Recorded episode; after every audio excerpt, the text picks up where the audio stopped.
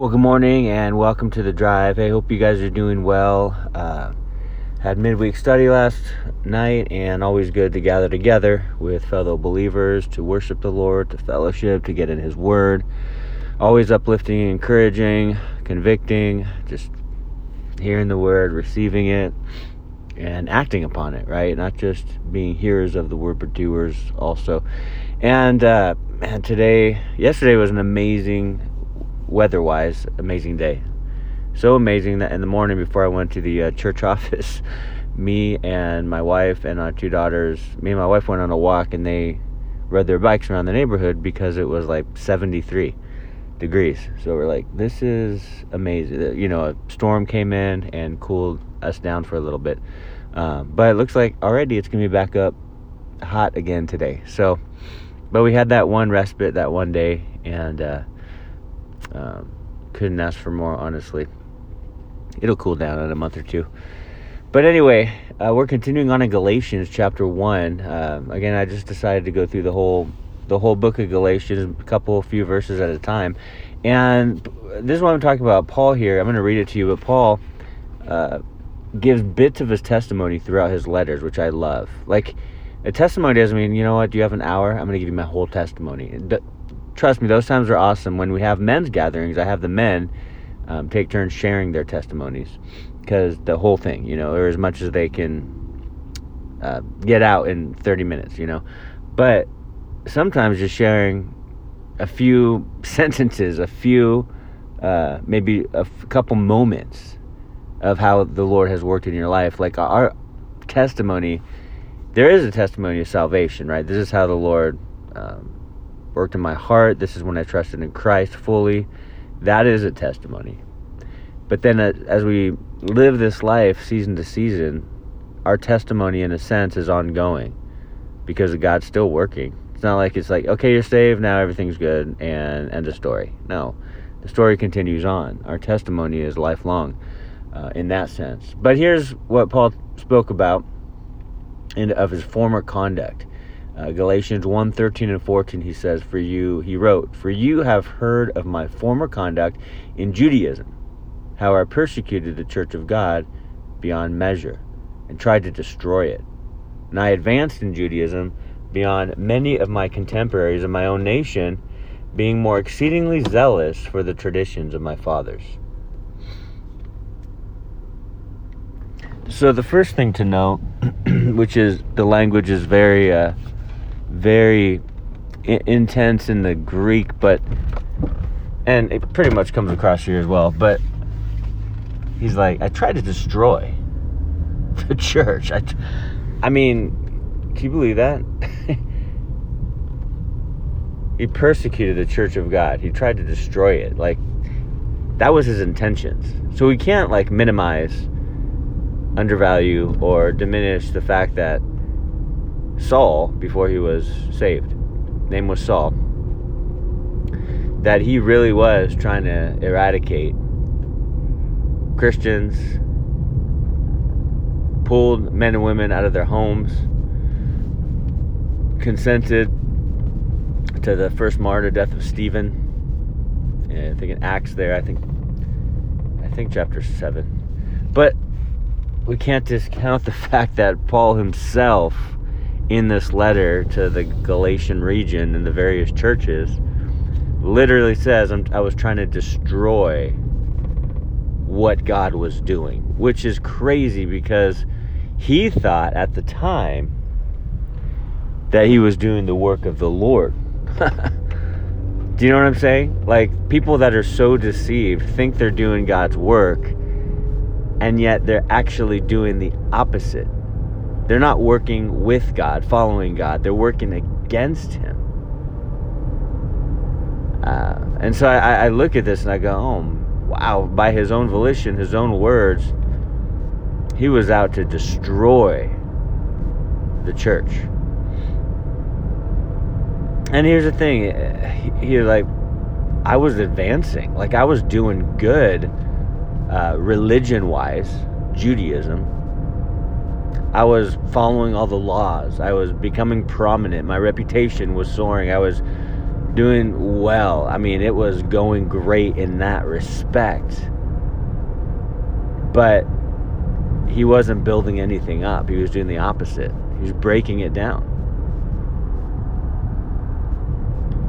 And so he let them know this, you guys, because the Judaizers and the, and the false teachers around this region were leading people in the same way to the same thing that Paul actually was saved from, that he got out of.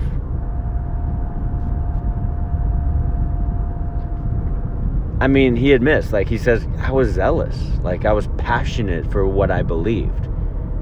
And that's the thing, you guys, you've probably met many people that are passionate for what they believe, whatever it is. I mean, it could be a faith based system, it, it, could be believing in uh, something on the news, it could be something it could be anything. Like, if someone believes in something passionately, you see it. It kind of comes across in the way they, they speak about it and talk about it and relay it to you. And you're like, wow, they're really into that, you know?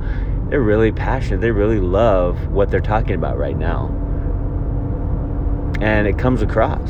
I mean, Paul was zealous for Judaism, for the law. But it led to destroying or attempting to destroy the church of God.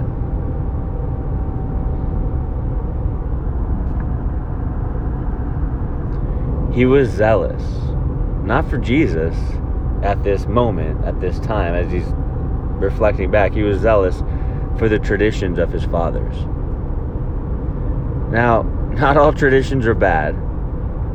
People have traditions throughout the year in various ways. It doesn't mean it's uh, heathenistic, right, or blasphemy. But what Paul was doing was was it was against what God was doing. And we know that too, you guys, from the Damascus Road. Remember when he was knocked off his transportation, fell on the ground, was blinded, and Jesus said, Saul, Saul, why are you persecuting me? Remember? He was going exactly opposite of the way that the Lord would have him to go because he was unsaved. He wasn't about grace, he was all about the law. He wasn't about the gospel, he was all about persecuting those who were for the gospel. You know, it's just a radical 180 degree turn. Like it was amazing. And so again, this is a bit of his testimony. Don't don't be afraid that you don't. Again, you don't have to sit down. It's kind of like praying. You don't have to sit. Okay, I have two hours now. I can pray because I can pray two hours straight. I mean, that's fine. But if you have two minutes, and you're like, well, I only have two minutes. I don't want to pray. No, if you have two minutes and you need to pray, pray. Two minutes is just as beneficial as two hours, as long as you're consistently seeking the one who can help. You know, and so man, Paul gave a little bit of his testimony. He said, guys, here's what I'm warning you against. You know, there's Judaizers coming in saying that you have to, yeah, the gospel's fine, but it's not enough. Jesus is good, but there's there's more. Let me tell you, like, let me tell you how it really is. And you know, people, it's no different today. People are like, oh yeah, Jesus is great. Oh, what what a wonderful like moral teacher. Uh, you know, love what he's doing, love what he did, and. Uh, but I, I take a little bit of Jesus, a little bit of Buddhism, a little bit of Islam, a little bit of this, a little bit of a little bit of self-help, put it all together, and I come up with my own belief system. Oh, that's so bad. That's so dangerous. That's so wrong. It's so unbiblical. It's so um, distorted.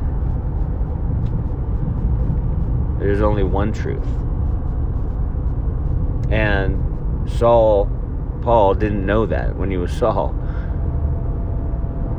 He was just zealous for what he knew. He was strong in it too. Like, he was a leader. Most believe he was part of the Sanhedrin, uh, the Jewish religious council. And so he was prominent. So he was zealous, he was excited, he was passionate, but it was misdirected. And therefore, it led to destroying, attempting to destroy the church of God. So share your testimony. One of the points, you guys, is share your testimony. Even if you have a minute or two, share what the Lord has done. Whether it's in salvation or whether it's in helping you through a difficult time, it just depends on who you're talking to, who you you have the opportunity to minister to. Share. Because God has done great things in your life. He's done great things in my life. He's rescued us. He's redeemed us. He's restoring. He's restored us. He's He's working on us too. You know, there's there's still uh, more work to do, and I love that. God's on the move. Let people know. Share bits of your testimony, and it'll bless others. It will help others. Right in the context, Paul is warning these guys to watch out for false teachers. He's like, "Hey guys, hey, I, I was one of them." He's like, "That's how I was." I understand. I get it. And so beware, be careful. And I love that. Share your testimony. Make sure your motivation and intentions are based upon the truth. Stick with that. Keep your eyes open for the opportunities, divine appointments that the Lord has for you every day. Amen. Well, God bless you guys. Hey, I hope you have an amazing Thursday. Praying for you guys. Love you guys. Talk to you soon. Talk to you tomorrow. Bye.